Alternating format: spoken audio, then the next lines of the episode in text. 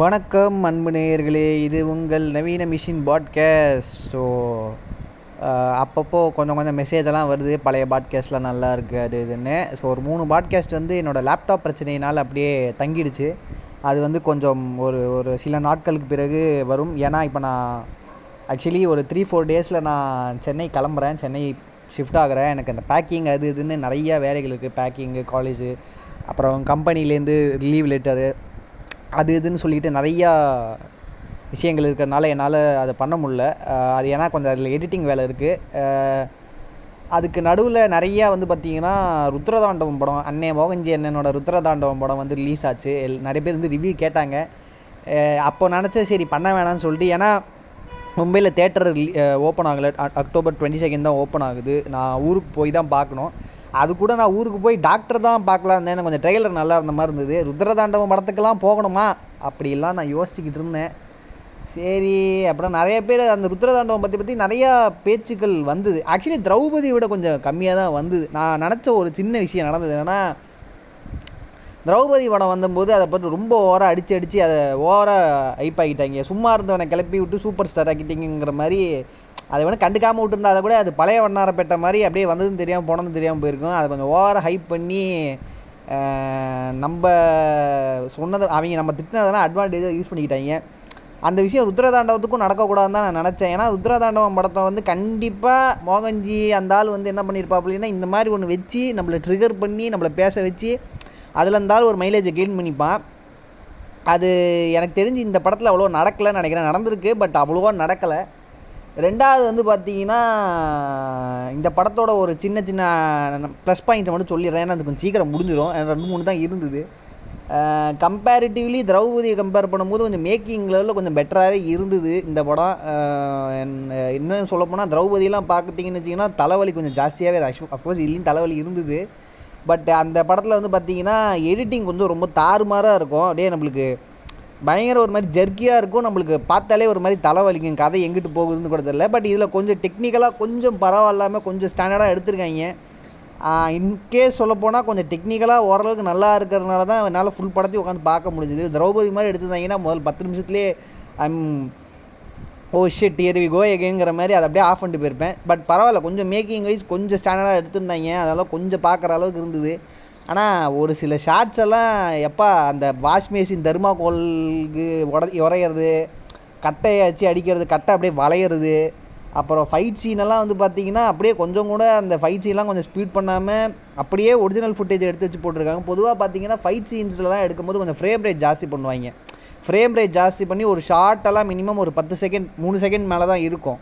மூணு செகண்டுக்குள்ளேயே ஒரு ஒரு ஷார்ட்டெல்லாம் கட் பண்ணுவாங்க வேறு வேறு ஆங்கிளுக்கு ஏன்னா அப்போ தான் உங்களுக்கு ஃபைட் சீனுங்கிறது வந்து அது கொஞ்சம் இயல்பாக தெரியணுங்கிறதுக்காக. ஆனால் இதிலெல்லாம் பார்த்தீங்கன்னா அப்படியே ஃபைட் சீன் வந்து அப்படியே வந்து ஃபைட்டர்ஸ்லாம் அப்படியே நின்று அப்படியே அடி வாங்கி அப்படியே கீழே விழுகுறாங்க பார்க்கவே ஒரு மாதிரி தமாஷா இருக்குதுன்னா பார்த்துக்கங்களேன் ஃப்ரெண்ட்ஸ் அப்படியே வந்து பார்த்தீங்கன்னா டே என்னடா வாண்டடாக வந்து அடி வாங்குறீங்கிற மாதிரி ஒரு நான் எத்தனை பேர் இருந்தாலும் ஹீரோ ஒத்தால அடிக்கிறாருங்கிறது தமிழ் சினிமாவில் காலகாலமாக நடக்கிற ஒரு விஷயந்தான் அது வந்து பார்த்தீங்கன்னா வில்லைங்கெல்லாம் ஹீரோ ஒரு ஆள் நிற்பார் வில்லைங்க ஒரு பத்து பதினஞ்சு இருப்பாங்க எத்தனை பேர் இருந்தாலுமே வரிசையாக ஒவ்வொருத்தராக வந்து இந்த ஸ்கூல் ஆண்டு விழாவில் பரிசு வாங்குற மாதிரி தான் ஒவ்வொருத்தனா வந்து வாங்கிட்டே இருப்பாங்க. நம்ம கூட தோணும். ஏன்னா மொத்தமாக எல்லாம் பாய்ங்களேண்டா அப்போ மாதிரி சண்டை போட்டால் கூட கொஞ்சம் உங்களுக்கு பார்க்குற இன்ட்ரெஸ்டிங் சரி அட்லீஸ்ட் ஹீரோ தான் அடிக்கிறாரு ஹீரோ ஜெயிக்கிறாருன்னு கூட வச்சுக்கலாம்னு வச்சுக்கலாம் ஆனால் அந்த மொத்தமாக கூறும்போது ஒரு கேஆஸில் ஹீரோ அடிக்கும் போது கூட நம்மளுக்கு கொஞ்சம் பார்க்க இன்ட்ரெஸ்டிங்காக இருக்கும். ஆனால் வந்து பார்த்திங்கன்னா ஒவ்வொருத்தனாக தான் வருவாங்க. அது ஏன் அந்த ஒரு ஒரு லாஜிக்குங்கிறது எனக்கு சத்தியமாக தெரியாது. ஏன்னா நம்ம எல்லாருமே ஏதோ ஒரு நேரத்தில் இந்த ஸ்ட்ரீட் ஃபைட்டெல்லாம் போட்டிருப்பேன் அடித்து புரண்டு விழுந்திருப்போம் என் வாழ்க்கையிலே இது வரைக்கும் நான் ஒரு டயத்தில் ரெண்டு பேர் கூட சண்டை போட்டிருக்கேன். ஆனால் அந்த ரெண்டு பேர் கூட சண்டை போட்டது அப்படியே அப்படியே பயங்கரமாக டிஃபென்ஸ்லாம் இல்லை. மூணு பேரும் ஆக்சுவலி கட்டி உருண்டோம்.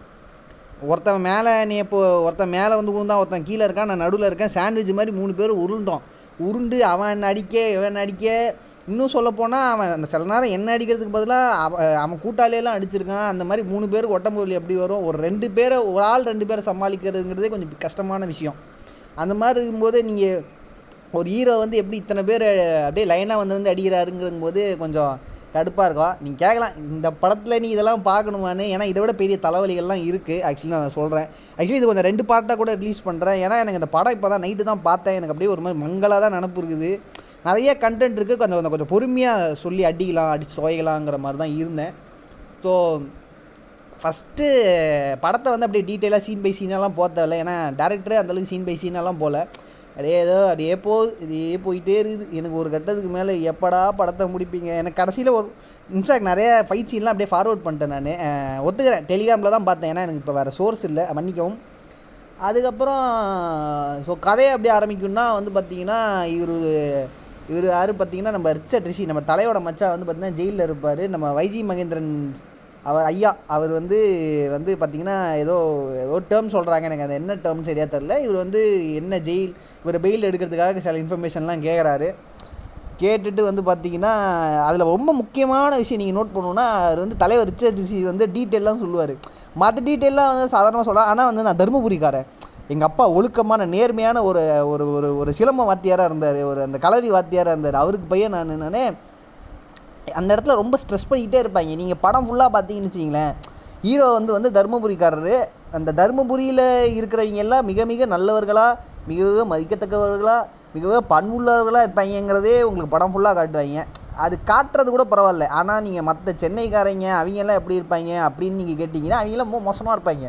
இட்ஸ் வெரி பார்பேரியன் கும்பல். மீட் த ஸ்பாட்டன்ஸ் அப்படிங்கிற மாதிரி ரொம்ப கொலகார பயல்களாக இருப்பாங்க. லிட்டரலாக இந்த பவர் ப பதவி போதை இதுக்கெல்லாம் லிட்டரலாக சொந்த தம்பியை காவு கொடுக்கறது கூட எவனும் யோசிக்க மாட்டான். அந்த லெவல்லலாம் யோசிச்சிருப்பாங்க. எனக்கு அது என்னன்னு சொல்கிறது தெரில இது ரொம்ப இடன் டீட்டெயிலு இதில் ஏதோ இன்டென்ஷன்லாம் வச்சுருக்காருன்னு நோண்டியெல்லாம் பார்த்தல. மோகன்ஜி எப்படி எடுத்திருப்பா என்ன இன்டென்ஷன் உங்களுக்கு பார்த்தாலே தெரியும். அதில் நத்திங் டு பி அதிலலாம் ஒன்றும் ஆராய்ச்சியெல்லாம் பண்ண தேவையில்ல. அப்படியே கதை போகுது இது இன்ஸ்பெக்டராக இருக்கார் ஒரு அந்த இதுனா எண்ணூர் ஸ்டேஷனுக்கு வந்து இன்ஸ்பெக்டராக வராரு. இன்ஸ்பெக்டராக வந்து அப்புறம் வந்து ட்ரக்கெல்லாம் கடத்துறாங்க. கடத்துனதுக்கப்புறம் அந்த ட்ரக்கை கொண்டு அந்த ட்ரக் காட்டில் கொண்டு வந்ததே நம்ம கௌதம் மேனன்ஜி நீங்கள் கௌதம் மேனன் இன்டர்வியூ இன்ட்ரடக்ஷன்லாம் பார்த்தீங்கன்னா அது இன்ட்ரடக்ஷனே ஒரு க்ரீன் டீ தான் குடிப்பாப்புல தலைவன். அது வந்து ஒரு கட்சி ஆஃபீஸ் மாதிரி இருக்கும். அந்த கட்சி ஆஃபீஸில் வந்து ஒரு க்ரீன் டீ அந்த கட்சி ஆஃபீஸ் பார்த்தீங்கன்னா என்னமோ ஒரு கட்சி ஆஃபீஸர் இருக்குமே. அது ஏதோ எழுச்சி மயம் அப்படி இருக்கும். அவர் வந்து அப்படியே கட்சி ஆஃபீஸில் வந்து அப்படியே பேசி க்ரீன் டீ குடிச்சுன்னு அப்படியே கூலாக இருப்பார். அவர் வந்து it's a morning it's a sunny day green tea குடிச்சிட்டு நான் கட்சி ஆஃபீஸில் உட்காந்தேன் இன்றைக்கி எவனை கொல்லலாம்? எவனை கிறிஸ்துவனை மாற்றலாம் அப்படிங்கிற பற்றி மைண்டில் ஒரு தாட் ஓடிக்கிட்டே இருந்தது. அந்த நேரம் தான் நான் ருத்ர பிரபாகரனை பார்த்தேன். Smart young and very brave cop officer காப்ஸ்னாலே எனக்கு ரொம்ப பிடிக்கும். அதுலேயும் Rudra Prabhakaran as a style அப்படின்லாம் காக்கவே எரிச்ச புண்டையாக இருந்தது எனக்கு. அப்புறம் வந்து பார்த்தீங்கன்னா அப்புறம் ஒரு கேரக்டரை கொண்டு வராங்க. அந்த கேரக்டர் வந்து வெள்ளை சட்டை போட்டு சிங்கம் மீசெல்லாம் வச்சுட்டு வராரு. அவர் வந்து ஜிவிஎம் வந்து மிரட்டுறாரு. நீ என்ன அப்படியே வந்து இலங்கை எழுச்சி அப்படிலாம் பேசுகிற ஈழத்தமிழர்கள்லாம் குரல் கொடுக்குற கையெல்லாம் ஊற்றி ஊற்றி பேசுறியாமே என்னன்னு சொல்லிட்டு அப்படியே ஜிவிஎம் கேட்குறாரு அப்படியே அவர் மூஞ்சில் அந்த சுட சுட க்ரீன் டீயை ஊற்றிட்டு அப்படியே பாக்ஸிங்லாம் பண்ணுறாரு க்ரீன் டீயை ஊற்றிட்டு சேரில் உட்கார வச்சு தலைவன் பாக்ஸிங் ஸ்டெப் போடுறாப்புல. எப்படி? மூஞ்சில் மூஞ்சில் மூஞ்சில் சூ சூடு காயம் போட்டு மயக்கத்தில் உட்காந்துருக்கிட்ட தலைவன் பாக்ஸிங் போடுறாப்புல.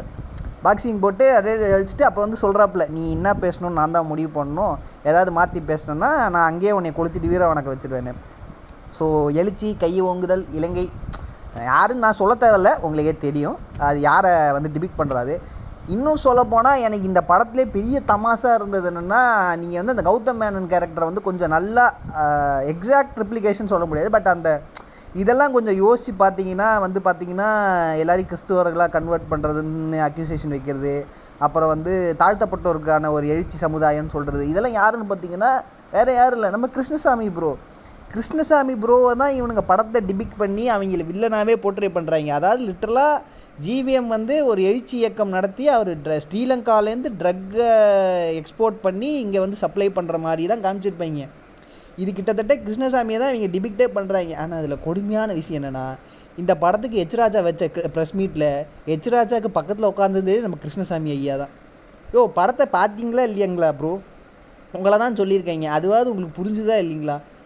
அதுதான் எனக்கு கொஞ்சம் என்ன படம் பார்க்கும்போது இவங்களுக்கு கிருஷ்ணசாமி கொஞ்சம் கூடவா டவுட்டே வந்திருக்காது இவன் என்ன தான் சொல்கிறானோ அப்படிங்கிற மாதிரி டவுட்டே வந்திருக்காதாங்கிற எனக்கு ஒரு பெரிய கேள்வி மண்டக்குள்ளே ஓடிக்கிட்டே இருந்தது. இந்த திரும்ப திரும்ப எனக்கு இந்த ஒரு கேள்வி தான் இருந்துங்கிற மாதிரி இருந்தது.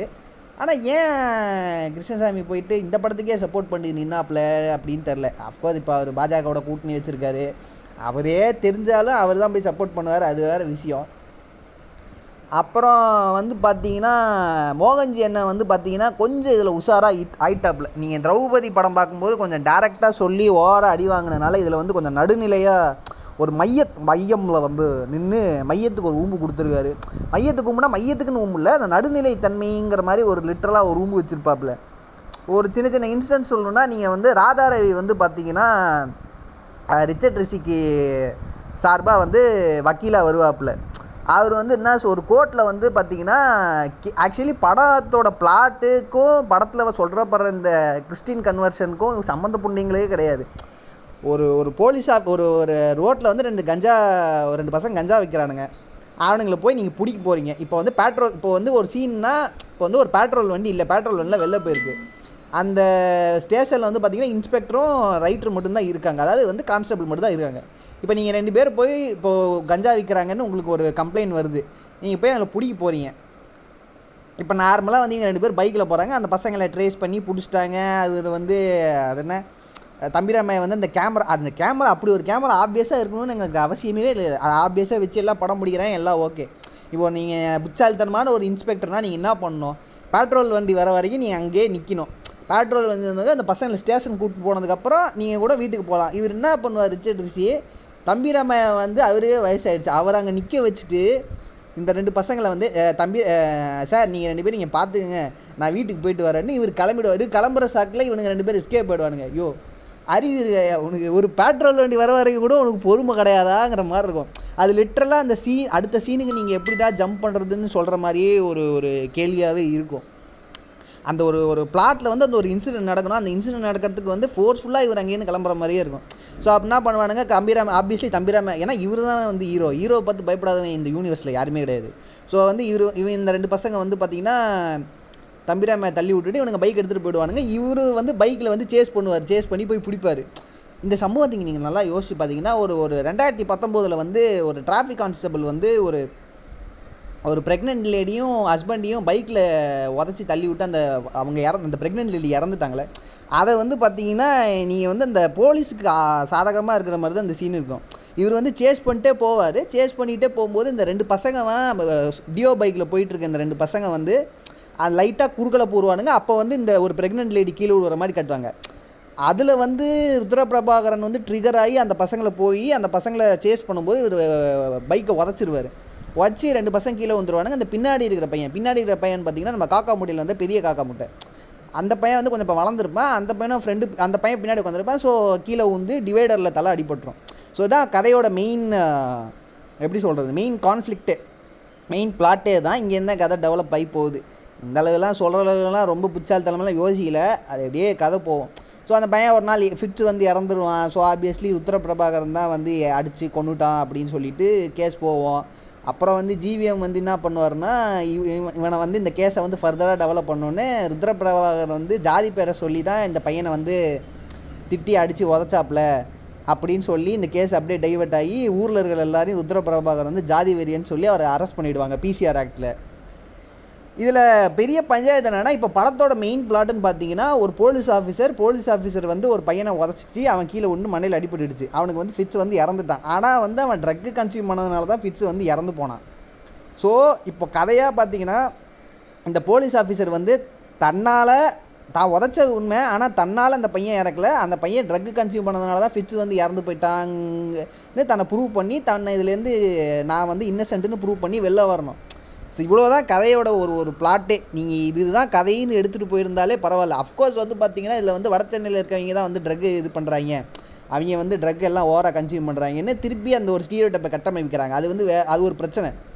என்னென்னா நீங்கள் வந்து அந்த படத்தில் வந்து பார்த்தீங்கன்னா தருமபுரியிலேருந்து வந்த இவரும் சரி வடசென்னை மக்களை தவிர வே எல்லாருமே சரி யாருமே வந்து ட்ரக்கு கன்சியூமே பண்ண மாட்டாங்க அந்த படத்தில். அந்த இடத்துல ஒரு யாராக யா எல்லாருமே வந்து மிக புனிதர்களாக காட்டுவாங்க. ஆனால் வடசென்னையில் இருக்கவங்க மட்டும் மெத்தல் மெத்தனு எல்எஸ்டி கொக்கைனு கஞ்சான்னு எல்லாத்தையும் கன்சியூம் பண்ணிட்டு அவனுங்க எல்லாம் லிட்ரலே ஒரு ஒரு பார்பேரியன்ஸ் கூட்டம் மாதிரியே கட்டியிருப்பாங்க அந்த படத்தில்.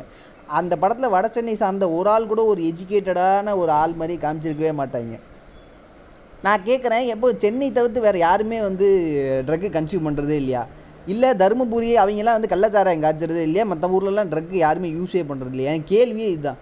உங்களுக்கு காட்டணும்னு இருந்தால் அது என்ன ஸ்பெசிஃபிக்காக ஒரு வடச்சென்னை பையன் இருக்கிற மட்டும் தான் காட்டுறான் அப்படின்னு கே- உடனே வந்து மண்டவிங்க தரமாக அங்கே இருக்கலாம் ட்ரக்கு பண்ணுறதே இல்லையான்னு கேட்டால் நான் கேட்குற கேள்வி தான் அங்கே பண்ணுறாங்க பண்ணலங்கிறது வேறு. ஆனால் எல்லா இடத்துலையும் தானே பண்ணுறாங்க நீ அக்யூஸ் பண்ணுங்கும் போது ஏன் அந்த இடத்த மட்டும் ஸ்பெசிஃபிக்காக நாங்கள் நோட் பண்ணுறோம் அப்படிங்கும்போது ஒரு கேள்வி வருதுல அது மட்டும் இல்லாமல் ரெண்டாவது வந்து நம்ம வடச்சென்னை மேலே ஒரு க- ஆளுங்க மேலே இருக்க அந்த ஸ்டீரியோ டைப்பை கட்ட கட்ட கட்ட கட்ட அவங்க வாழ்க்கையை எவ்வளோ பாதிக்குதுன்னு நம்மளுக்கு யாருக்குமே தெரியாது. நீங்கள் வடசென்னையிலேருந்து ஒரு ஒரு ஒரு ஆ- ஒரு ஆள் நீங்கள் போய் ஐடி கம்பெனியில் நீங்கள் போய் வேலை செய்யும் போது நீங்கள் அந்த ஏரியா சம்மந்தப்பட்ட ஆளுன்னு சொன்னால் சுற்றி இருக்கிற எம்ப்ளாயி உங்களை எப்படி ட்ரீட் பண்ணுவாங்கங்கிறது கொடுமையாக இருக்கும். நீங்கள் ஒரு ஆஃபீஸ்லேயோ ஒரு காலேஜ்லேயோ போய் நீங்கள் உட்காந்துட்டு நீங்கள் மட்டும் தனியாக இருக்கீங்க உங்களை சுற்றி இருக்கிற எல்லா ஒரு கூட்டமாக இருக்காங்கன்னு சொல்லும்போது அந்த வழியை நானே அனுபவிச்சிருக்கேன். அதனால் எனக்கும் தெரியும். ஸோ இனிமே வரப்போகிற டேரக்டர்ஸ்ட்டை நான் சொல்கிறேன்னா தயவு செய்து அந்த ஒரு உங்களுக்கு வந்து வட சென்னையில் இருக்கிற ரவுடிஸம் அங்கே இருக்க ட்ரக் காட்டில் இதெல்லாம் ஒரு இன்ட்ரெஸ்டிங் பிளாட்டாக தெரியும். பட் கொஞ்சம் தர்க்க ரீதியாக யோசிச்சு பார்த்தீங்கன்னா அது திரும்ப திரும்ப கட்ட கட்ட ஒரு வா ஒரு ஒரு ஒரு ச ஒரு ஒரு குறிப்பிட்ட நிலப்பரப்பில் இருக்கிற மக்கள் மேலே நீங்கள் திருப்பி திருப்பி அவங்க வாழ்க்கையை முடக்க பார்க்குறீங்க அவங்கள நீங்கள் டெவலப்பே ஆக்க விட மாட்டீங்க இந்த சினிமா இது வெறும் கலை இது வந்து ஒரு பொழுதுபோக்கு இது என்ன வாழ்க்கையை பெருசாக பாதிக்க போகுதான்னு கேட்டிங்கன்னா செருப்பை கைட்டு எடுப்பேன். சத்தியமாக செருப்பை கைட்டு அடிப்பேன். இன்றைக்கி நிறைய பேருக்கு நம்ம மேலே வடச்சென்னை ஆளுங்கன்னு சொன்னால் அவங்க மோசமானவங்கன்னு நம்மளுக்கு எப்படி தெரிஞ்சுது? நம்ம என்ன புக்ஸு படித்து நியூஸ் பேப்பர் படித்து எல்லோரும் டாக்குமெண்ட்ரி பார்த்தா அவங்க மேலே அந்த ஒப்பீனியன் கிரியேட் ஆச்சு? இல்லை இல்லை. படம் பார்த்து தானே அந்த கிரியேட் ஆச்சு அந்த ஒப்பீனியனு அப்புறம் எப்படி அது சினிமா பாதிக்காது நம்மளால் எப்படி சொல்ல முடியும்? ஸோ அது ஒரு பக்கத்தில் இருக்கட்டும். ஸோ இதுதான் கோர் பிளாட்டு அப்படின்னே நீங்கள் வச்சுக்கிங்களேன். ஆனால் இதுக்கு சம்மந்தமே இல்லாமல் அந்த பையன் வந்து பார்த்தீங்கன்னா அவங்க வீட்டுக்கெலாம் தெரியாமல் கிறிஸ்டியனாக கன்வெர்ட் ஆகிருப்பான் விச் மீன்ஸ் அஃபிஷியலாக சர்டிஃபிகேட்டாக கெசட்டில் கன்வெர்ட் ஆகாமல் ஒரு ஒரு ஒரு ஃபாதர் இருப்பார் மனோபாலா. அந்த நீங்கள் சீக் பீக்கெலாம் பார்க்கல பட் சீக் பீக் வந்துச்சு. அந்த ஃபாதர் வந்து பார்த்தீங்கன்னா இந்த ஆசீர்வாதம் சேனலில் வர ஒரு அந்த கிறிஸ்டியானிட்டி ஆசீர்வாதம் அந்த ரெகுலர் அந்த அந்த அது என்ன? எனக்கு ஆக்சுவலி அந்த பேர் டக்குன்னு ஸ்ட்ரைக் ஆக மாட்டேங்குது. ஸோ அந்த அவங்கக்கிட்ட போயிட்டு கிறிஸ்டியனாக கன்வெர்ட் ஆகிடுவாப்பில் ஸோ க இவர் வந்து ருத்ரபிரபாகரன் வந்து என்ன இவனுங்க வந்து கோர்ட்டில் நீங்கள் இந்த கோர்ட்டு இந்த அட்டாப்சி பண்ணுற டாக்டர் இவனுங்கெல்லாம் பார்த்தா உங்களுக்கு ஒரு சந்தேகம் வரும். இவனுங்களாம் உண்மையிலே படித்து இத்தனை நாள் இவனுங்களாம் வந்து ஃபீல்டில் இருந்த அட்டாப்சி டாக்டர் தானாங்கிற ஒரு இவங்களாம் உண்மையிலே கோட்டா அப்படிங்கிற மாதிரி இருக்கும். ஒரு அட்டாப்சி வந்து ரிப்போர்ட் எடுக்கிற டாக்டர் வந்து கே ருத்ரபிரபாகரன் வந்து கேட்குறாங்க இந்த ரீசன் ஆஃப் டெத் என்னன்னு கேட்குறாங்க அவர் வந்து என்ன ஜென்டிக்ஸில் விக்ஸ் வந்திருக்கலான்றாரு? ட்ரகை கன்சியூம் பண்ணி விக்ஸ் ஃபிட்ஸ் வந்திருக்கலான்றாரு? இல்லை தலையில் அடிப்பட்டதுனால ஃபிட்ஸ் வந்திருக்கலான்றாரு? அவர்கிட்ட கேட்குறாங்க எதுக்குங்க வந்து இல்லை இல்லைங்க அதெல்லாம் நான் எப்படிங்க சொல்ல முடியும்? அதெல்லாம் கோர்ட்டு தான் முடிவு பண்ணணும். அட்டாப்சி ரிப்போர்ட்டில் எப்படி ஏன்னா அப்புறம் என்ன புண்டைக்கு அட்டாப்சி ரிப்போர்ட் பண்ணீங்க? அட்டாப்சி ரிப்போர்ட் பண்ணி ரீசன் ஆஃப் டெத்து சொல்கிறதுக்கு தானே உங்களை அட்டாப்சியே பண்ணுறதுக்கு உங்களை அந்த வேலையில் உட்கார வச்சிருக்கீங்க. அப்புறம் கேட்டுட்டு எங்களுக்கு தெரியாது கோர்ட்டு தான் முடிவு பண்ணணும்னா ஏ என்ன? யோ அட்டாப்சி ரிப்போர்ட் நீங்கள் என்ன ரிப்போர்ட் கொடுக்குறீங்களோ அதை வச்சு தான் என் கோர்ட்டில் ஜட்மெண்ட்டே கொடுப்பாங்க. இது என்ன அநியாயமாக போச்சு? நம்மளுக்கு அங்கேயே ஒரு மாதிரி அந்த டாக்டரை பார்த்தால எதுவாக வேணால் இருந்திருக்கலாம்னு லிட்டரலாக அந்த ஜீன்ஸ் படத்தில் ஐஸ்வர்யா அப்பா மாதிரியே பேசுவாப்புல. நடந்திருக்கலாம். நடக்காமலேயும் இருந்திருக்கலாம். அந்த பையன் ஃபிட்ஸு வந்து தலையில் அடிப்பட்டனாலையும் ஃபிட்ஸ் வந்து செத்து போயிருக்கலாம். இல்லை ட்ரக்கு கன்சியூம் பண்ணனாலும் ஃபிட்ஸ் வந்து சாகாமல் இருந்திருக்கலாம். எப்படி வேணால் இருந்திருக்கலாம். நமக்கு எப்படி திருப்பி தெரியும் அட்டாப்சி ரிப்போர்ட்டில் இதெல்லாம் அப்புறம் எதுக்கு அப்புறம் என்ன பண்ணுவீங்க? அட்டாப்சி ரிப்போர்ட் தவிர்த்து காண்டு புண்ணு லிட்ரலாக இவங்க கதையை வந்து நவுத்தணுங்கிறதுக்காகவே நிறைய விஷயங்கள ஃபோர்ஸ்ஃபுல்லாக இருக்குது ஒரு ஸ்க்ரீன் ப்ளே லெவலில் கூட அந்த ஒரு பேசிக் ரூல்ஸை கூட இவங்க ஃபாலோ பண்ணாமல் இருக்காங்க. இந்த செக் ஆஃப்ஸ் கன் ரூல்ஸ் நிறைய பேர் தெரிஞ்சுக்கிறதா? முதல்ல ஒரு விஷயத்தை இம்ப்ளான் பண்ணிவிட்டு அப்புறம் லேட்டரானு வந்து இது பண்ணுறது அந்த செக் ஆஃப்ஸ் கன்னை ஃபஸ்ட்டு இம்ப்ளான் பண்ணுற விஷயம்லாம் அவ்வளோ ஆப்வியஸாக தெரியும். நம்மளுக்கு எப்படியுமே வந்து கிளைமேக்ஸில் இருந்து பே ஆஃப் பண்ண போகுதுங்கிறது நம்மளுக்கு ஆப்வியஸாக தெரிஞ்சிடும். ஆனால் அது கூட பிரச்சனை இல்லைங்க. இவங்க வேணுமுனே இந்த கதையை நவுத்துணுங்கிறதுக்காகவே சில விஷயம்லாம் நட ஃபோர்ஸ்ஃபுல்லாக நடக்கிற மாதிரி இருக்கும். அது அது அப்படி நடக்கணுங்கிறதுக்கு அவசியமே இருந்திருக்காது. அப்படி நடந்தால் தான் கதை முன்னாடி நவரும் என்ன இது? அப்புறம் வந்து பார்த்தீங்கன்னா கோர்ட்டில் வந்து பார்த்தீங்கன்னா இந்த பையன் வந்து கிறிஸ்டியனாக கன்வெர்ட் ஆகிட்டான் அப்போ வந்து பிசிஆர் ஆக்ட் செல்லாது. பேசிக்கலி பார்த்தீங்கன்னா நீங்கள் வந்து ருத்ரபிரபாகன் மேலே பிசிஆர் ஆக்ட் தான் போட்டிருப்பாங்க. இவன் வந்து ஜாதி பேரை சொல்லி திட்டினான்னு. கோர்ட்டில் வந்து என்ன பண்ணுவாங்க? இவன் வந்து எங்கேயோ கன்வெர்ட் ஆகிட்டான் இவன் வந்து கிறிஸ்டியனாக கன்வெர்ட் ஆகிட்டான் அதனால் வந்து பிசிஆர் ஆக்ட் செல்லாதுன்றாங்க. என்னை பார்க்குறவங்களாம் கிறுக்கு புண்டைங்களா? யோ பிசிஆர் ஆக்ட்டு கிறிஸ்டியானிட்டியாக கன்வெர்ட் ஆனதுக்கப்புறம் பிசிஆர் ஆக்ட் செல்லாதுங்கிறது அவன் எங்கேயோ லோ ஏதோ ஒரு ஒரு ஃபாதர்கிட்ட ஏதோ ஒரு பாஸ்டர் கிட்டே போயிட்டு நான் கன்வெர்ட் ஆகிறேன்னு கையில் வச்சு ஜெபம் பண்ணுற வீடியோ வச்சுலாம் கன்வெர்ட் பண்ண முடியாது. ஆஃபீஷியலாக கெசட்டில் சர்டிஃபிகேட்டில் வச்சுருக்கணும்யா அப்போதாயா நீங்கள் சொல்கிற வாதமே ச- இதை கேட்டுட்டு ஒரு ஜட்ஜம்மா வேறு தீர்ப்பு கொடுக்குதுன்னா அவங்க எவ்வளோ பேர் முட்டா இருப்பாங்க நான் என்னன்னு சொல்கிறது இதை வந்து கேட்பாங்க அதாவது வந்து இந்த கோச்சிங்லேயே கேட்பாங்க இந்த மாதிரி வந்து எப்படி சொல்கிறேன்னா அது வந்து சும்மா வீடியோ வச்சுலாம் ஆதாரமாக வைக்க முடியாது. அந்த பையன் அஃபிஷியலாக சர்டிஃபிகேட்டாக அது வந்து கிறிஸ்டியனாக மாறி இருக்கணும். அப்போ தான் வந்து கோர்ட்டுக்கு செல்லுபடி ஆகணும் ராதாரவி சொல்லுவார். இப்படி சுற்றுறவங்களுக்கு பேர் தான் கிரிப்டோ கிறிஸ்டின்ஸ் கிரிப்டோ கிறிஸ்டின்ங்கிறது அஃபிஷியலாக சர்டிஃபிகேட்டில் அவன் இந்துவாக இருப்பாங்க. ஆனால் கிறிஸ்டியனாக மாந்துருப்பாங்க. அப்படி ஆகிறவங்களுக்கு எப்படி பிசிஆராக செல்லுபடி ஆகும்? புண்டை. உம்மால் சர்டிஃபிகேட் இருந்தால் வரையா? அவங்க இந்து தான்யா. அப்போ பிசிஆர் ஆக்ட் செல்லும்யா நியாயமாக பார்த்தா இந்த படத்தில் அவங்க வச்சு பிசிஆர் ஆக்டை வச்சு அவங்க உள்ளே தூக்கி தாயா போட்டிருக்கணும். அப்படி தாயா ஜட்ஜ்மெண்ட் வந்திருக்கணும். ஏயா அவன் அந்த அகில கதையில் பார்த்தீங்கன்னா ஜாதி பேரை வச்செல்லாம் சொல்லியிருக்க மாட்டாங்க. ஆனால் ஒரு ஒரு கேஸாக நீங்கள் கொடுக்கும்போது அந்த கேஸை வந்து நீங்கள் இப்படியெல்லாம் உடைக்க முடியுமான்னு நீங்கள் படம் பார்க்குற உங்களுக்கே தெரியும் பெருசாக எனக்கு லா அதை பற்றிலாம் தெரியாது. ஆனால் ஒரு லேமேன்னு வச்சிங்களேன் ஒரு லேமேனுக்கு பார்க்கும்போது இவ்வளோ அபத்தமாக தெரியுது. அப்போ அந்த செட்டில் யாருமே சொல்லியிருக்க மாட்டாங்களா? ஸோ மோகன்ஜி இன்டென்ஷன்ஸ் தான் என்னன்னு கேட்குறீங்கன்னா அந்த ஆளுக்கு வந்து டேரெக்டாக என்ன சொல்ல வரான்னா நீங்கள் கிறிஸ்டியனாக மாறிட்டீங்கன்னா அவங்க நீங்கள் ஜாதியே இருக்கக்கூடாது. அப்போ வந்து திருப்பி திருப்பி திருப்பி திருப்பி அவன் ஒரு விஷயத்தை தான் அந்த ஆள் இம்போஸ் பண்ணிக்கிட்டே இருக்கான். என்னென்னா இந்த கிறிஸ்டியானிட்டிலாம் மதம் மாற்றுறாங்க மதம் மாற்றுறாங்கன்னு எங்கே நம்ம டேரெக்டாக அடிச்சிடக்கூடாதுன்னு சொல்லிட்டு தம்பிராமையா கேரக்டர் எனக்கு கிறிஸ்டியனாக மாற்றிட்டாங்க ஸோ வந்து கம் தம்பிராமையா கேரக்டர் பார்த்தீங்கன்னா படம் ஃபுல்லாக ட்ராவல் ஆகிட்டு இருக்கும். லிட்டராக வந்து ஹீரோக்கு வந்து ஒரு சப்போர்ட்டிங் கேரக்டர் மாதிரி. ஆனால் அந்த கேரக்டர் வந்து கிறிஸ்டியன். அந்த கேரக்டரே வந்து ஒரு கிறிஸ்டியனே வந்து பார்த்தீங்கன்னா இந்த கிறிஸ்டியானிட்டியில் நடக்கிற தப்பு தவறுகளை பற்றி பேசுகிறான்னு உங்களுக்கு வந்து தோணாது. ஸோ செம்மையாக கவரப் பண்ணுற மாதிரி ஒரு ஒரு விஷயமா இருந்தது. ரெண்டாவது வந்து பார்த்தீங்கன்னா அந்த பையனோட அம்மா வந்து கடைசியில் வந்து ருத்ரபிரபாகரனுக்கு ஃபேவராக வந்து சாட்சி சொல்லுவாப்புல. அந்த இடத்துல வந்து என்ன சொன்னீங்கன்னா அந்த இடத்துல வந்து அவங்க அம்மா என்ன சொல்லுன்னா என்னையும் வந்து இவன் கிறிஸ்டியனாக மாற்ற பார்த்தான். ஆனால் வந்து நான் எப்படி இந்த மண்ணுக்கு வந்தோமோ அப்படி தான் அந்த மண்ணுக்குள்ளே போகணுன்னு ஆசைப்பட்டேன். எப்படி மண்ணுக்குள்ளே வந்தீங்க? அம்மா வழியாக தான் வந்தீங்க. எல்லாரும் அவங்க அப்படி தான் எல்லாரும் ஒரே மாதிரி தான் மண்ணுக்குள்ளே வருவோம். அப்படின்னா பிறக்கும் போதே நீங்கள் இந்துன்னு ஒரு ஒரு ஒரு ஒரு பேட்சோட வந்தீங்க. எனக்கு புரியவே இல்லை. எனக்கு இந்த டயலாக் முண்டையெல்லாம் என்கிட்ட எரிச்ச புண்டையாக இருக்குது. அப்புறம் வந்து பார்த்தீங்கன்னா இவங்க லிட்ரலாக வந்து எங்கே போ எங்கே நம்மளை ஜாதி வெறியன்னு நம்ம போனதில் வந்து மோகன்ஜி நான் சொன்னோங்கிறதுக்காக திடீர்னு அம்பேத்கருக்கு ஒரு ஊம்பு அதாவது வந்து பார்த்தீங்கன்னா அந்த கேஸ் எப்படி டைவர்ட் ஆகுனா அந்த பையன் வந்து முதுகில் வந்து அம்பேத்கரோட ஃபோட்டோ இருந்தது. அதை பார்த்து தான் வந்து ருத்ரபிரபாகரன் ட்ரிகர் ஆகி அடிச்சாருன்னு வாப்பில். ஆனால் அந்த பையன் அம்பேத்கர் இது போட்டிருக்க மாட்டான். இது ப்ரூவ் ஆகிடும் உடனே வந்து ராதாரவி என்ன பண்ணுவார்? எப் இப்போ வந்து பார்த்தீங்கன்னா எப்படி வந்து கிறிஸ்டியானிட்டி அம்பேத்கர் ஒரு ஊம்பு கொடுத்தாங்களோ? அந்த மாதிரி இப்படி ஒரு ஊம்பு. ராதாரவி என்ன சொல்லுவார்? நானும் பட்டியலிருத்த சமூகத்தை சேர்ந்தவன் தான்.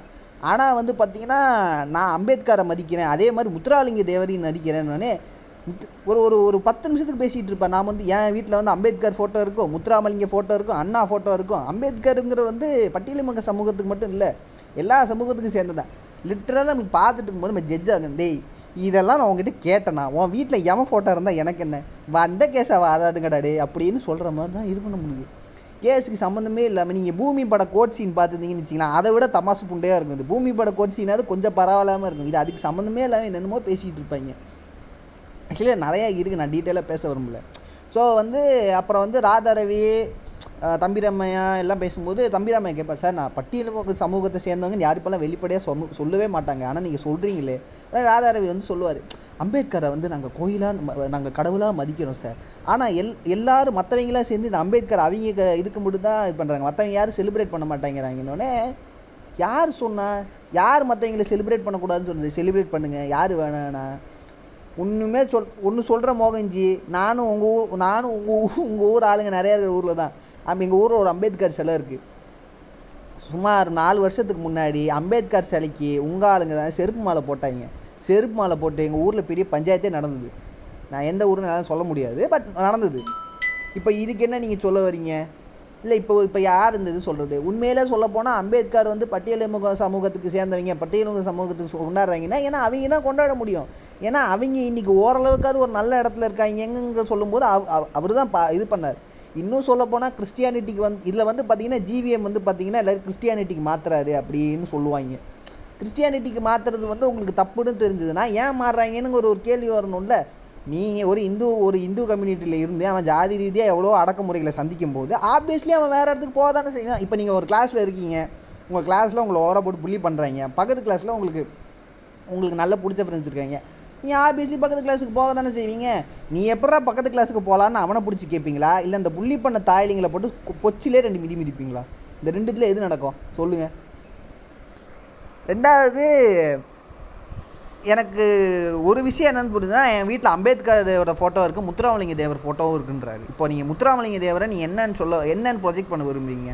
அது முத்துராமலிங்க தேவர் வந்து பட்டியலிமுக சமூகத்துக்கு வந்து அவர் எல்லாருக்குமே பொதுவானவர் அவர் வந்து ஜாதியே இல்லைன்னு சொன்னவர்னு இந்த உருட்டை ரொம்ப நாளாக உருட்டிகிட்டு இருக்காங்க. ஒன்றுமே இல்லை நீங்கள் கேட்குற பாட்காஸ்ட் இதில் வந்து ஒரு ஒரு புக்கு படிங்க. அதாவது வந்து இந்த புக்கு பேர் சொல்கிறேன் ஒரு நிமிஷம்.